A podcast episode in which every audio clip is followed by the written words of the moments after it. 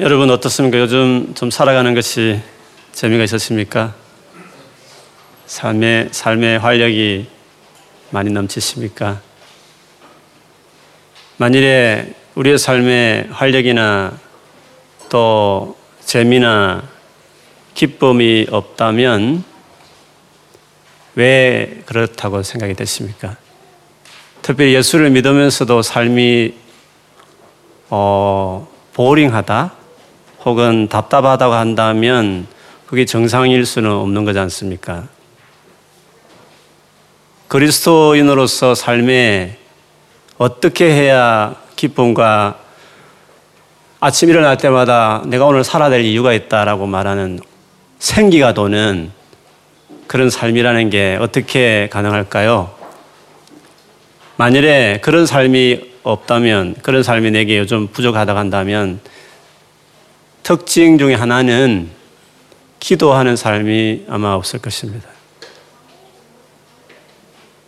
직장 안에 동료 한 사람하고도 불편하고 관계가 못 적으면 그 직장 안의 삶이 다 힘들듯이 하물며 하나님께서 만드신 세상 안에 살면서 그분과 제대로 소통을 하지 않는다?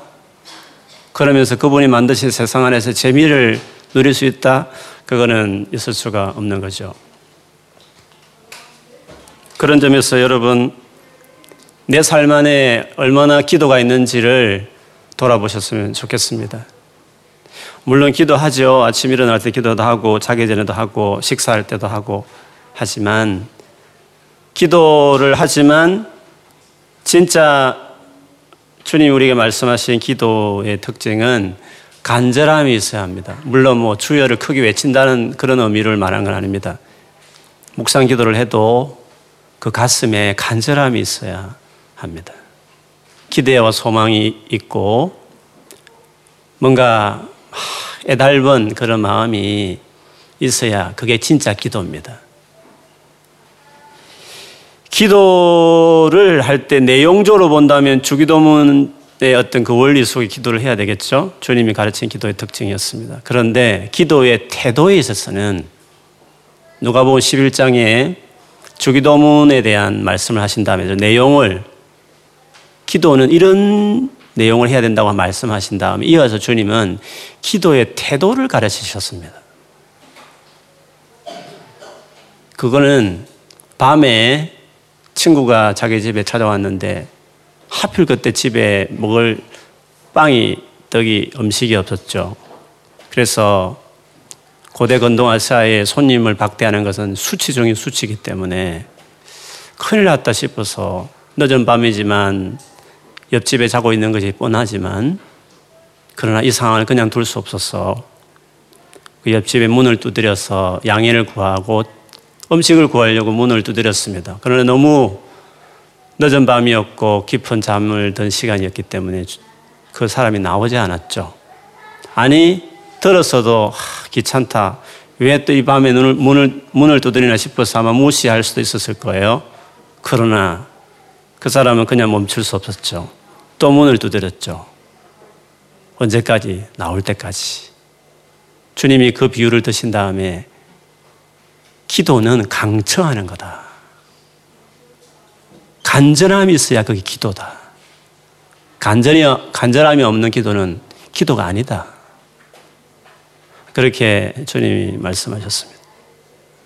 주님의 뜻이면 주님이 하실 것이니까 간절하지 않으려고 하잖아요. 잘못된 겁니다. 주님의 뜻인 주기도문을 말씀하셨지만 내용도 발라야 되고 옳아야 되고 주의 마음이 합해야 되지만 기도 태도는 주님의 제자는 주님을 진짜 아는 사람들은 강청함이 있는 겁니다. 기도에. 간절함이 있어야 하는 거죠. 야고보서라는 성경책이 있습니다. 야고보는 별명이 낙타 무릎이라고 일컬어지는 얼마나 기도를 했으면 무릎이 낙타 무릎처럼 딱딱해질 정도로 그래서 그 짧은 다섯 장의 서신을 봐도 1장에도 믿음으로 구하고 조금 더 의심하지 말라. 그 기도를 시작했다고 5장 끝에 가보면 믿음의 기도는 병든 자를 고쳐서 일으킨다. 하나님께서. 의인의 기도는 진짜 역사한다. 기도를 또 강조하죠. 그러면서 그 믿음의 기도와 의인의 기도가 뭔가 그거를 이해시키기 위해서 엘리야를 예를 들었어요. 엘리야는 우리와 똑같은 사람이지만 비 오지 않기를 간절하게 기도해서 3년 6개월을 비가 오지 않게 했고 또다시 간 절하게 기도해서 그 비가 내리게 했다.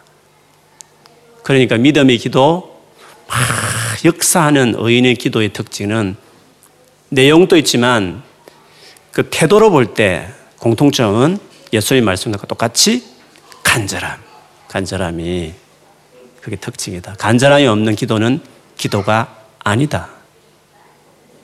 간절함이 특징이어야 된다고 이야기했습니다.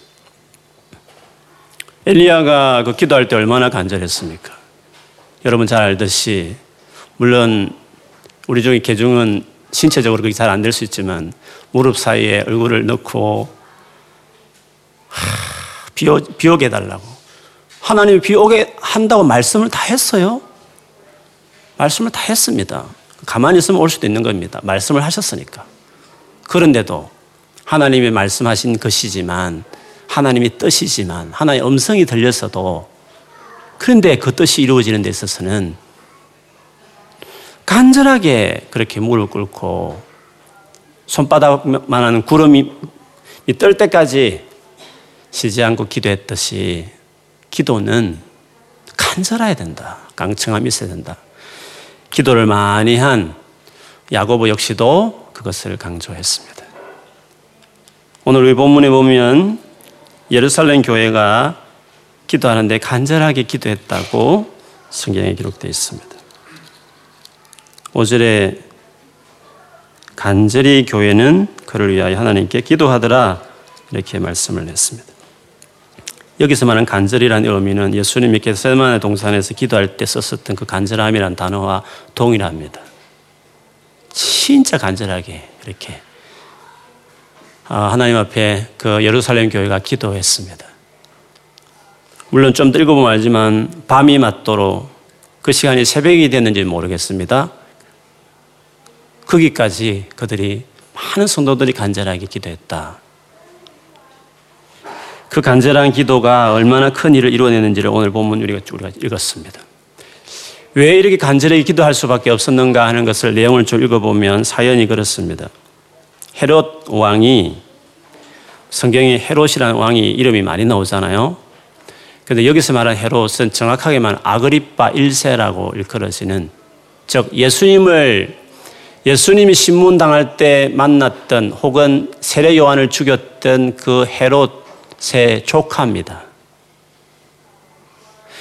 조카 볼 때는 아그리빠가 이제 나이가 이제 그때는 그 조카가 이제 왕이 된 거죠.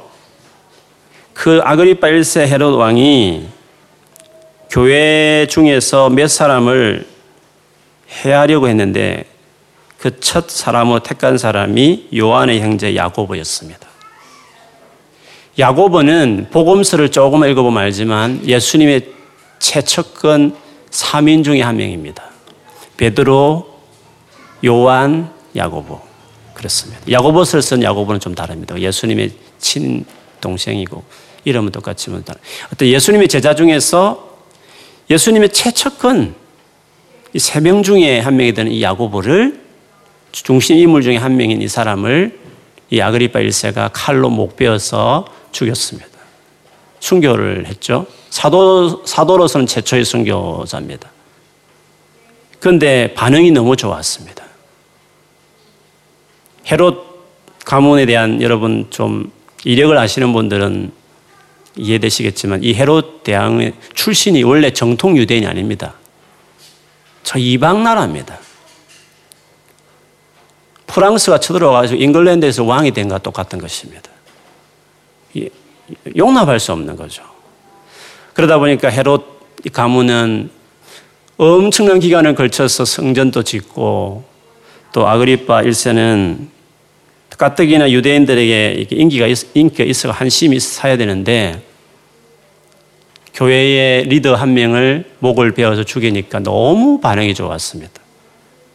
이참에 한 명을 더 죽이자 해서 이제 베도르를 잡아들였고, 근데 그때가 이제 6월절이라는 중요한 거룩한 절기였기 때문에 그때 이 사람을 처단할 수는 없어서 이 절기만 끝나면 재판을 열어서 이 베드로도 어쩌면 야고보처럼 죽여야 되겠다 이렇게 준비하고 있었습니다. 감옥에 베드로를 넣은 상태였죠. 이런 상황 그런데 베드로를 이 한 사람을 반드시 죽여야 되기 때문에 어떻게 될지 모르니까 그 당시 교회 세력도 만만치 않았으니까 특별히 네 명이 한조가 되어서 네 팀을 만들어서 시간 단위로 이렇게 이 베도, 베도를 지켰습니다. 아예 감옥소 안에 군인 두 명이 좌우에 같이 자면서 있었고 베도는 아예 손을 아예 쇠사슬에 묶은 채로 있었죠. 그리고 박해는 또 두 번에 걸쳐서 보초 두 명이 서면서 도무지 나갈 수 없도록 그렇게 확실하게 감시하고 있는 상태였습니다. 지금 교회로 봤을 때는 되게 어려운 상황이죠. 최고 권력자 헤롯 까지도 나와서 교회를 박해하고 있는 시점이니까 얼마나 막막했겠습니까? 사람의 눈으로 보기에 세상의 최고 권력이 교회를 박해하기 시작했습니다. 이 상황에서 교회가 보였던 반응, 교회의 대응은 뭐였는가? 오늘 조금 전에 언급했던 5절에 말한 대로 이에 베드로는 옥에 갇혔고 교회는 그를 위하여 간절히 하나님께 기도하더라 했습니다. 교회의 대응식으로는 너무 허술한 것 같고 너무 참 간절히 기도하는 그게 뭔가 그 도움이 될까 이 상황에서 싶을 정도로 세상 사람 눈에 보기에는 너무 무기력한 대응같이 보였습니다. 어쨌든 교회로 봤을 때는 제일 중요한 리더들이 이제 죽어가니까 얼마나 급했겠어요. 그래서 간절히 기도했죠. 그렇구나. 간절히 기도할 만한 이유가 되네. 이렇게 생각할 수 있습니다. 그러나 여러분, 조금 더 생각을 해보면 이 간절히 기도하는 것이 왜 그렇게 간절히 기도했는지 다시 생각하게 하는 부분이 있, 있습니다. 왜냐하면 이렇게 간절히 기도했잖아요. 그래서 그 기도 영답으로 하나님께서 천사를 그 감옥에 보냈습니다. 그리고 환한 빛을 비추면서 그 옥문에 천사가 나타나서 자는 베드로를 옆구리를 툭 쳤죠. 일어나라고. 그래서 일어나자마자 손에 쇠사슬이 그냥 쭉 풀려지고 빨리 띠를 띠고 옷을 겉옷 옷을 입으라고. 그래서 옷을 입고 겉옷까지 입고 나를 따르라고. 그래서 나섰죠. 두 사람의 보초가 있어도 그냥 쭉 지나갔습니다. 그리고 맨 마지막 이제 감옥 문, 시내를 통하는 그 문 앞에까지 섰는데 그 문도 오토매틱으로 쫙 이렇게 우리가 백화점 갈 때처럼 이렇게 쫙 이렇게 열렸습니다. 한 블록 들어갔습니다. 그리고 천사는 떠났죠. 그때까지도 이때 신비로운 상황이었기 때문에 베드로도 정신이 없었습니다. 근데 그때 딱 길가에 딱 섰을 때 비로소 베드로가 천사가 나를 보내어서 건져 주셨구나. 너무 감격스러운 거죠. 이런 기적 같은 일이 어디 있겠습니까? 그래서 너무 흥분된 나머지 성도들이 언제나 모이는 집결 장소인 마가의 집으로 달려갔습니다. 이미 자다가 일어났기 때문에 시간이 늦은 밤인지 새벽인지는 잘 모르겠어요. 어쨌든 깊은 밤이었는데 그 마가의 집에 가서 문을 두드렸죠. 근데 오늘 본문에 보니까 그 문을 두드리고 있을 때에 12절에 보면 여러 사람이 거기에 모여 기도하고 있더라. 역시 그 성도들은 이런 베드로가 날이 새면 어쩌면 죽을 수 있다는 갈급한 마음 때문에 안타까워서 많은 사람이 모여서 그 어, 집에서 기도하고 있었습니다. 그래서 베드로가 문을 두드리니까 다른 사람은 기도하고 제일 만만한 어린 아이가 여자아이가 나와서 문을 누구시냐고 했더니 베드로라고 했을 때 베드로라고요? 여러 차례 물었는데 의심스러워서 물었지만 베드로라는 말을 하고 목소리 들으니까 정말 베드로 아저씨였어요.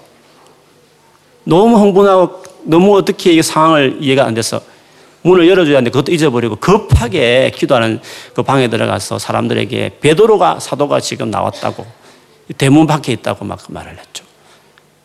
갑자기 기도하는 사람들이 그 소리를 듣더니 하는 반응이 미쳤나? 이렇게, 니 미쳤다. 이렇게 이야기했어요. 그랬더니 아이가, 아이는 순수하잖아요. 그래서 사실을, 그 사실을 만일에 억울하게 하면 기분 나쁘잖아요. 아니라고. 참말이라고. 이거 이쪽 추워. 참말이라고, 이거는. 그러니까, 그러면 하나님의 백성 한, 한 사람 한 사람에게 다 천사가 붙는데 베드로의 천사인가 보다 천사들은 자기 맡은 그 사람의 모양도 흉내낼 수 있으니까 천사인가 보다 유대인들의 그 어떤 관점에서 그 이야기를 했습니다. 아니라고. 계속 가, 나가봤더니 진짜 베드로였죠. 곰곰이 생각해 보면 그럼 이 사람들은 뭘 기도했지? 뭘 기도한 거지? 아니 미쳤다고 이렇게까지 이 못 믿을 정도로 도대체 그러면 간절히 기도했다는데 뭘 간절히 기도한 거야? 이런 생각을 할 수 있는 거잖아요.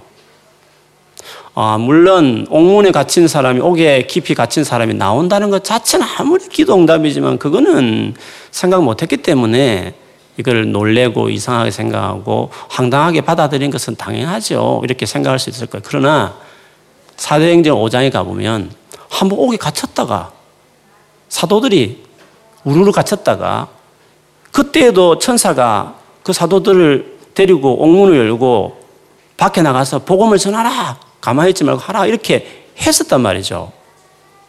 첫 번의 경험입니다. 한 번도 그런 일이 없었으면 이해할 만도 하지만 이들이 이 예루살렘 교회가 한번 옥에 갇혔는데 천사들에 의해서 자유케 된 경험이 있는데도 불구하고 왜 이들은 이 말을 못 믿었을까? 기도하면서 왜 그런 어떤 응답할 것에 대한 기대를 하지 않고 기도했던 것인가? 라고 하는 이 간절한 기도에 대한 궁금증이 우리에게 있는 거잖아요. 무슨 기도를 했을까도 궁금하고, 어떻게 간절하게 했는데 어떻게 뭘 놓고 간절하게 기도했을까? 이런 궁금한 것도 아마 우리에게 있을 것입니다. 먼저는 왜 이들이 옥에서 나오는 경험을 사도행전에 했음에 불구하고 지금의 베드로의 경우에는 이토록 미쳤다고 말하고 어, 천사일 거야라고 말할 정도로 그 바로 자기 집 앞에 문 앞에 베드로의 목소리를 듣고 온 이 여자의 말을 듣지 못한 이유는 어디 있었을까 그들에게? 그거는 그거는 야고보의 순교에 대한 충격 때문에 그렇습니다. 처음에 야고보가 갇혔을 때 교회는 아마 기도했을 겁니다. 주님 과거에 사도들도 갇혔을 때처럼 감옥에 갇혔는데 야고보를 꼭 살려주시고 건져주시고 사도 중에도 훌륭한 사도인데 이 사도를 꼭 살려달라고 주님 옛날처럼 천사를 보내어서 야곱을 건져달라고 교회가 간절히 기도했을 것이에요. 그런 전력이 있었으니까 예루살렘 교회가 그 은혜를 경험했기 때문에 그런데 그 기도와 다르게 기대했던 것과 다르게 목 베어서 야고보가 죽게 됐습니다. 그때 온 교회가 겪었던 그 충격, 상실감, 뭐지? 이 상황을 어떻게 이해해야 되지? 라고 하는 정리 안 된 상황이었어요. 거기다가 생각을 정리할 시간도 없이 더 중요한, 더 귀하신 베드로 사도까지 갇혔고 또 이 밤이 지나면 어쩌면 베드로 사도 죽을지 모르는 이런 상황이었기 때문에 교회는 혼란스러운 거죠. 한 번의 큰 기도의 어떤 응답의 실패가 이들이 베드로를 옥문에서 나오게 할 것이라는 기대감을 많이 꺾은 거죠. 더구나 베드로는 야고보다 훨씬 더 상엄하게 철저하게 보초를 썼기 때문에 어쩌면 베드로가 천사를 통해서 나올 것이라는 기대는 어쩌면 이 야곱의 순기에 이후에 교회에서는 이 부분이 혼란스럽고 힘들었을 것이다. 그렇게 추측해 볼 수 있습니다. 여러분, 우리도 이런 순간을 만납니다. 한때 기도 응답했을 때 흥분하면서 기도합니다. 그런데 어떤 때는 진짜 기도하고 기대했는데 그것들이 이루어지지 않았을 때 진짜 간절히 기도했는데 불구하고 예전처럼 정반대의 결과를 낳았을 때 우리는 이런 혼란을 겪는 거죠. 기도의 혼란을 겪는 것입니다. 결국 하나님의 뜻은 야고보의 경우에는 데려가는 것이었구나. 하나님이 주권, 하나님의 뜻, 교회가 이제 그거를 생각하게 된 거죠. 그래서 여러분, 기도의 위기는 하나님의 주권 뜻과 그리고 나의 간절한 소망 사이에 정리가 안 되면 기도의 위기가 오는 것입니다. 어떤 경우에는 하나님이 들어주시고, 어떤 경우에는 하나님의 뜻이야, 이것이 뜻이야, 주권이야 라는 명목으로 내 뜻대로 안 되는 어떤 케이스가 생기기 시작할 때, 그 어떤 이해되지 않는, 그럼 도대체 뭐야? 어떻게 해야 되는 거야? 라는 어떤 자기 안에 내가 이 간절히 기도하지만 이것도 응답하면 되면 어떡하지? 라고 하는 하나님의 뜻과 주권과 그리고 나의 내가 정말 원하는 간절함 사이에서 이것이 잘 자기 안에 정리가 안 되면 그리고 정리 안 될 만한 충격적인 상황과 어떤 삶이 자기 안에 경험되었을 때는 기도하는 사람으로 갈 것인가 아니면 냉소적인 사람으로 굳어진 신앙생활을 할 것인가를 그 순간에 이제 결정되는 거죠. 많은 사람들은 어차피 아무리 간절히 기도해도 하나님이 안 들어주셨는데 뭐 특별히 그게 중요한 어떤 부분이었을 때 자기 안에 그런 거절당한 기도의 경험이 있는 사람들은 어차피 아무리 기도해도 하나님은 하나님 뜻대로 하셔. 그분이 주권이 중요해.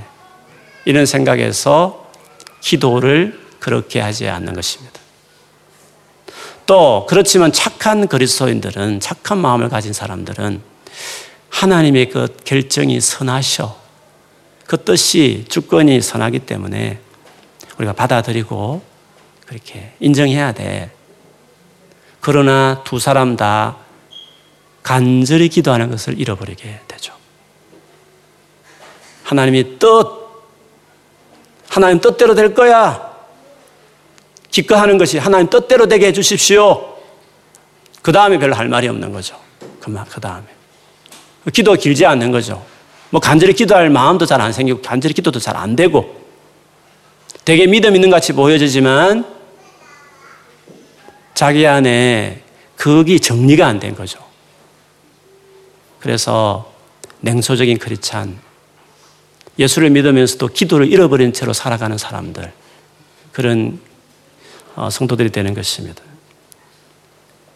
기도가 없는 크리찬이 가장 불쌍한 사람들이죠. 기도가 없는 크리찬이 가장 위험한 사람들이죠. 왜요? 하나님께서 깨우기 위해서 부득이하게 고난을 그 삶에 허락할 수 있기 때문에 고난은 나를 봐! 라고 하는 하나님의 확성기라고 했기 때문에 그렇게 냉소적으로 하나님이 그냥 둘 수 없죠. 사랑하니까.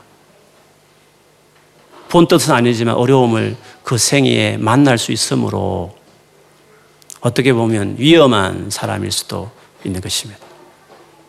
기도야말로 우리의 삶을 놀랍게 바꾸고 우리가 감당해내는 무거운 짐과 매니지 안 되는 나의 마음과 생각과 내 삶을 정말 하나님의 손에서 이끌림 받는 익사이팅하고 흥분스럽고 놀란 일들을 경험하게 하는 통로인데 그 기도가 없다. 간절한 기도가 없다는, 없다는 것은 크리스찬의 삶이 뻔한 거죠. 건조하고 답답하고 많은 삶의 무게에 짓눌려 있고 기쁨도 없고 그런 삶을 살아가는 거니까 진짜 불쌍한 거죠.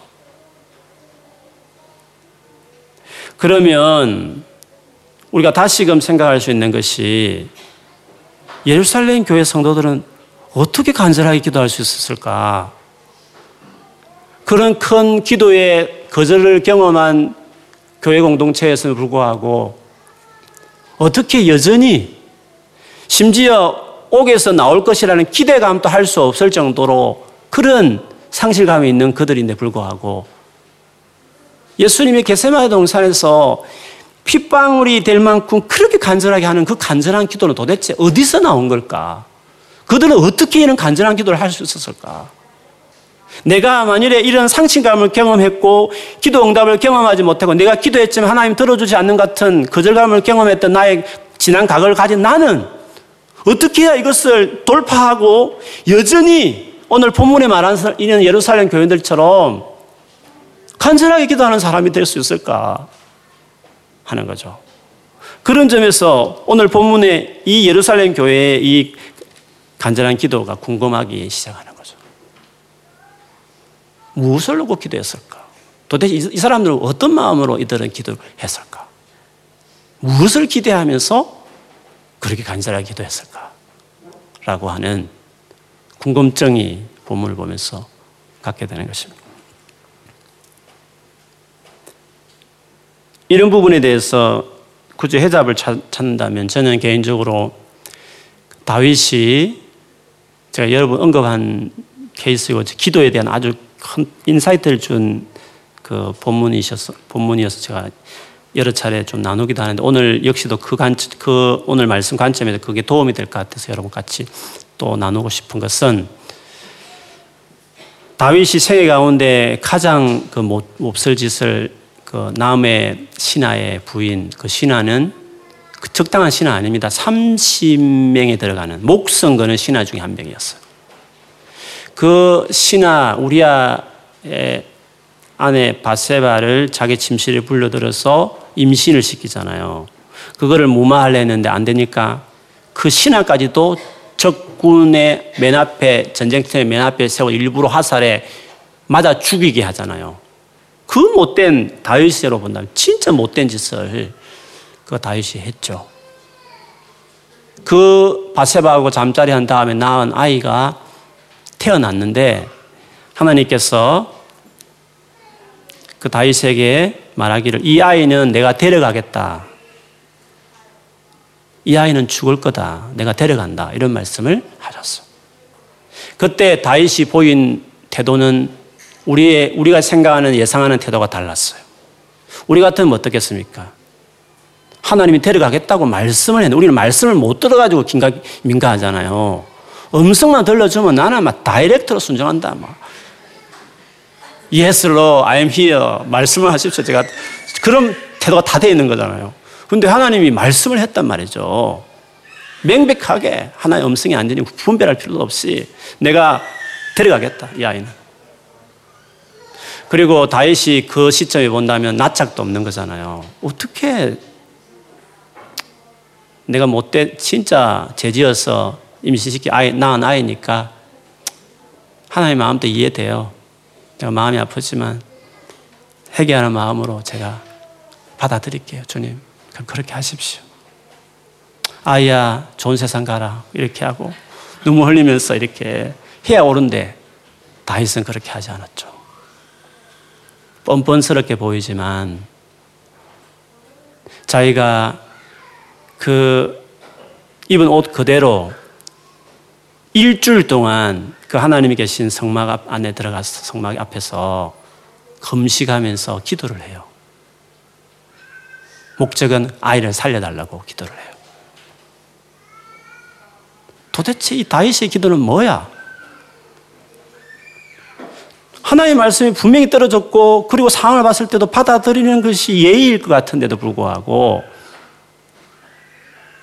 다윗은 왜 하나님의 그 뜻을 받아들이지 않고 오히려 무릎을 꿇은 그대로 신하들이 와가지고 부축하면 비껴라 나를 그냥 둬라 하시면서 제가 3일 금식도 해보면 알지만 진짜 힘들거든요 3일 금식도 근데 일주일을 금식할 힘드니까 침대도 덜어놓고 그렇잖아요. 좀 자기도 하고 이런 거잖아요 또, 한, 오늘 또, 또 정신 좀 들면 또 기도도 하고 물도 마시고 이렇게 하는 거잖아요. 그런데 다윗은 일주일을 일주일을 무릎을 꿇은 채로 밤낮을 거기 하나님 앞에서 기도를 하거든요. 도대체 다윗의 마음은 뭔가 하는 거죠. 이 다윗의 기도는 뭔가 하나님이 저에게 크게 주셨던 깨달음은 다윗의 이 태도야말로 아들이다. 아들은 이렇게 기도하는 거다. 자식 같은 기도라는 거죠. 군대에서 장군과 부하 직원, 회사에서 어떤 간부와 밑에 직원 사이는 이런 거 없습니다. 하라면 그냥 하는 겁니다. 계속 하라고 지시하면 그건 끝나는 것입니다. 그러나 부모와 자녀는 다른 겁니다. 그 자녀가 진짜 몹쓸 짓을 해도 역시 자녀는 자녀인 겁니다. 미안하고 죄송하지만 그래도 자기가 원하는 게 있으면 간부는 내 위에 상사는 그냥 한번 정하면 돌이키지 않지만 부모라는 것은 아무리 사고를 치건 자식일지라도 부모는 부모는 간절하게 엎드려서 정말 좀 이걸 허락해 달라고 도와달라고 말하면 부모는 아무리 굳은 마음을 가졌어도 부모는 마음을 돌이키는 거거든요. 구약 시대에 살았던 다윗이지만 하나님과 깊은 친밀감에 들어갔던 다윗은 신약에 비로소 드러났던 그 진짜 하나님의 정체성, 하나님의 아버지구나.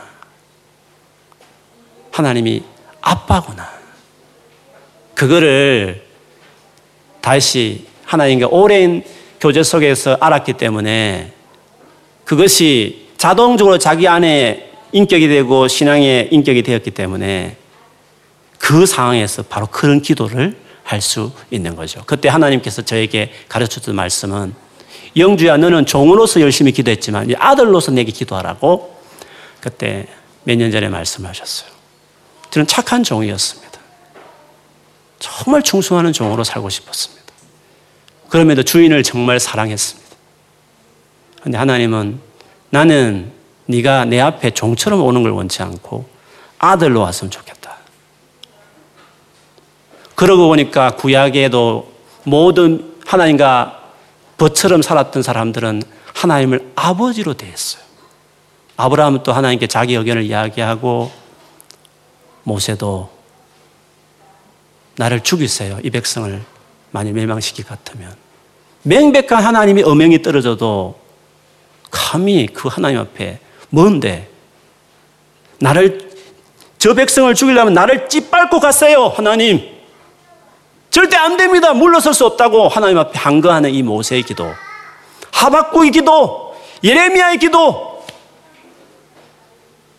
아삽의 기도. 심지어 구약에서도 하나님을 가까이 하는 사람들은 적당히 아는 사람 올마이티가 하나님 두렵다, 놀랍다 이렇게만 생각하죠. 알라의 뜻이다. 그냥 주권만 강조하죠. 어수로가 알면 주님 주권 뜻 논하면서 대충 살아요. 열정 없이 그렇게 사는 거죠. 그러나 하나님을 더 깊이 알면 하나님을 진짜 경외하지만 진짜 두려워하지만 그러나 아들처럼 딸처럼 주 앞에 가서 낯자가 없어도 내가 이걸 원해, 아버지. 그렇게 기도하는 거죠. 내 아들의 기도다, 영주야. 이거는 아들의 기도다. 네가 아들이 되었으면 좋겠다. 나는 네가 아들이 되었으면 좋겠다. 그 마음을 그때 많이 주 그때 제가 참 많이 바뀌었던 적이 있었습니다. 그래서 우리가 간절함의 기도가 없는 경우는 여러 가지 이유가 있습니다. 첫째는 인생을 너무 편안하게 살았습니다. 인생의 쓴맛을 못 봐가지고 뭐 하나님 도와주실 거야, 사랑하셔, 응답해 주셔 이렇게 아주 어리숙하게 생각하는 거죠. 기도를 해요. 근데 한번 인생의 쓴맛을 경험해요. 기도 응답되지 않는 간절히 원했는데 하나님이 거절했던 경험들을 한번 아 이게 인생인가? 하나님 뭐지? 이 상황에 맞닥뜨렸을 때 그때 그가 하나님에 대한 인식이 하나님을 아버지로 아는 사람들은 거기서 멈추지 않아요. 그래도 계속 기도해요. 간절하게. 그런데 하나님을 아버지로 경험하지 못한 사람들, 그냥 신, 절대자, 창조주, 크신 분. 모든 구원은 다 교리 공식. 가슴으로 인격으로 하나님을 아버지로 경험하지 못한 사람들은 인생의 쓴맛을 봤을 때 기도를 이제 멈추는 거죠. 한때 그래 뜨거운 거야, 한때 그렇게. 나도 다 그렇게 체험했었어. 이런 식의 빈정되고 냉소적이고 막 열심히 하는 사람은 철없는 사람 같고 그래도 다 한때야 이런 식의 태도를 갖는다는 거죠.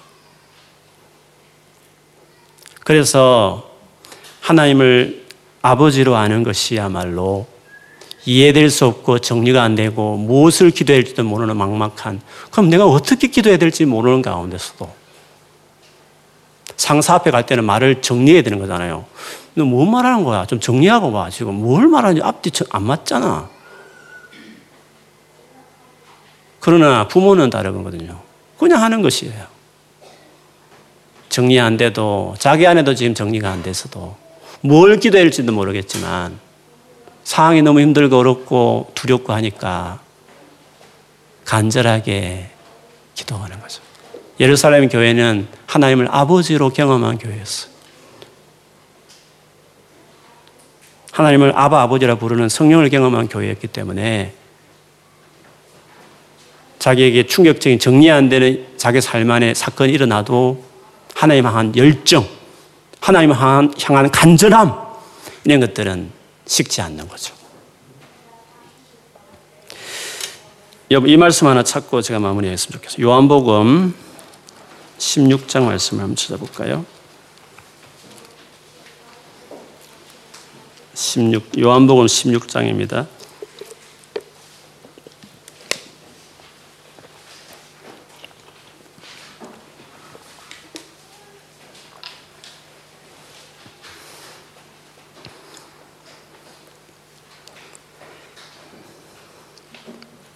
16장 23절 24절 16, 요한복음 16장 23절 24절입니다. 우리 같이 읽어볼까요? 시작. 그날에는 너희가 아무것도 내게 묻지 아니하리라. 내가 진실로 진실로 너희에게 이르노니 너희가 무엇이든지 아버지께 구하는 것을 내 이름으로 주시리라. 지금까지는 너희가 내 이름으로 아무것도 구하지 아니하였으나 구하라 그리하면 받으리니 너희 기쁨이 충만하리라. 아멘. 지금까지는 너희가 내 이름으로 아무것도 구하지 아니하였으나 이제는 구하라. 내 이름으로 구하라. 내 이름 예수 이름으로 하나님께 구하라. 그러면 받을 것이고 너희 기쁨이 삶의 기쁨, 재미, 활력 내 이름으로 기도하는 그 삶 안에 기도가 살아있는 삶 안에 기쁨이 있을 것이라 했다는 거죠. 근데 예수님의 이름으로 기도한다는 게 뭘까요? 물론 뭐 많은 의미가 있겠죠? 예수님이 뭐 구속에 근거해서 기도한다. 예수님이 하신 인격을 의지하는 기도한다. 내 자신을 보고 하는 게 하나님 의지해서 예수를 의지해 간다. 뭐 여러 가지 설명할 수 있죠. 그게 다 맞는 의미죠. 그러면 지금까지는 내 이름으로 기도하지 않았는데 이제는 내 이름으로 기도하란다는 말이 뭐냐는 거죠. 그럼 기도 쭉 하다가 마지막에 예수님 이름으로 기도합니다. 주문처럼 툭 넣으면 그럼 그럼 그런 것이 되는 겁니까? 서양 사람들은 그 말 안 하고도 아멘 하고 끝내잖아요. In the name of Jesus 안 하고 그냥 뭐쭉 내용만 말하고 아멘 하고 끝이는 경우도 있잖아요. 그럼 그는 그런 기도 아니냐는 거죠. 내 이름으로 기도한다는 의미가 뭘까요? 지금까지 안 했던 기도였지만 지금부터 하라고 말하는 그 기도라는 이 기도는 뭘까요? 예수께서 오셔서 십자가에 돌아가심으로 이루신 놀라운 구원에 근거한 기도의 변화가 있는 거잖아요. 이제야말로 나의 이름으로 내를 의지해서 내가 이제 뭐잖아 십자에 죽어서 이루는 이 놀라운 구원 사역에 근거하여 이루어지는 기도의 새로운 차원이 열린다는 것을 마치 지금까지 안 했지만 지금부터 시작되는 또 다른 기도라고 설명하시면서 말씀하신 거죠. 그러면 그 차이라는 게 뭡니까? 하나님 아버지, 하나님 아빠. 그것이 예수님이 오신 이후에 예수님이 십자 돌아가신 이후로 비로소 우리에게 시작된 기도가 물론 구약에도 하나님을 깊이 경험했던 교제했던 사람들은 그 스피릿으로 기도했던 건 맞지만 이제는 신약 시대에 예수님이 오시고 구원을 이루신 다음에는 그게 누구에게나 모두에게나 나를 믿는 모두에게 경험되고 누릴 수 있는 기도로 제공됐다는 거죠. 그래서 하나님을 아빠라, 아버지라 부르는 기도. 나는 아들과 딸로서 하나님께 나아가는 자의 기도라는 거죠. 그러면 종합해 본다면 아들과 딸로서의 기도의 특징은 간절함. 간절함.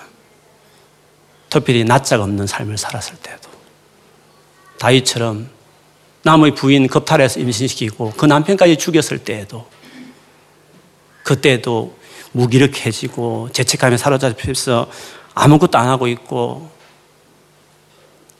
삶에 찌눌려서 막 수많은 고뇌를 하고 있는 사랑이 아니라 하나님이 내 아버지니까 나는 사랑받는 아들이니까 딸이니까 이 마음으로 여전히 그런 상태에 있어서도 기도는 간절하게. 그러므로 예수께서 내 이름으로 구하라는 것은 신학적인 의미나 뭐 교리적인 설명을 보다도 기도의 태도로서 말할 때는 간절한 기도를 제공했다는 거예요. 언제나 간절하게 기도할 수 있는 기도를 우리에게 주셨다는 것을 이야기해요. 내 이름으로 구하라 이 의미는 달리 오늘 본문에 의해서 하면 간절하게 기도할 수 있다. 네가 어떻게 살았던지 간에 너는 내 앞에 간절히 구할 수 있는 아들과 딸이다. 지금까지는 그렇게 구하지 않았지만 죄를 지었으면 낯짝 없고 꼭 제사를 드려야 되고 여러 가지 절차가 많았지만 그러나 이제는 이제는 내 이름으로 내 이름으로 하나님 앞에 언제든지 나가서 네가 원하는 것이 있으면 간절히 구할 수 있다. 물론 네 뜻대로 안 되는 경우도 있겠지만 그거는 더 너를 위해서 하는 나의 사랑으로 믿고 그래서 다윗이 거절했을 때 툴툴툴 들고 일었었잖아요.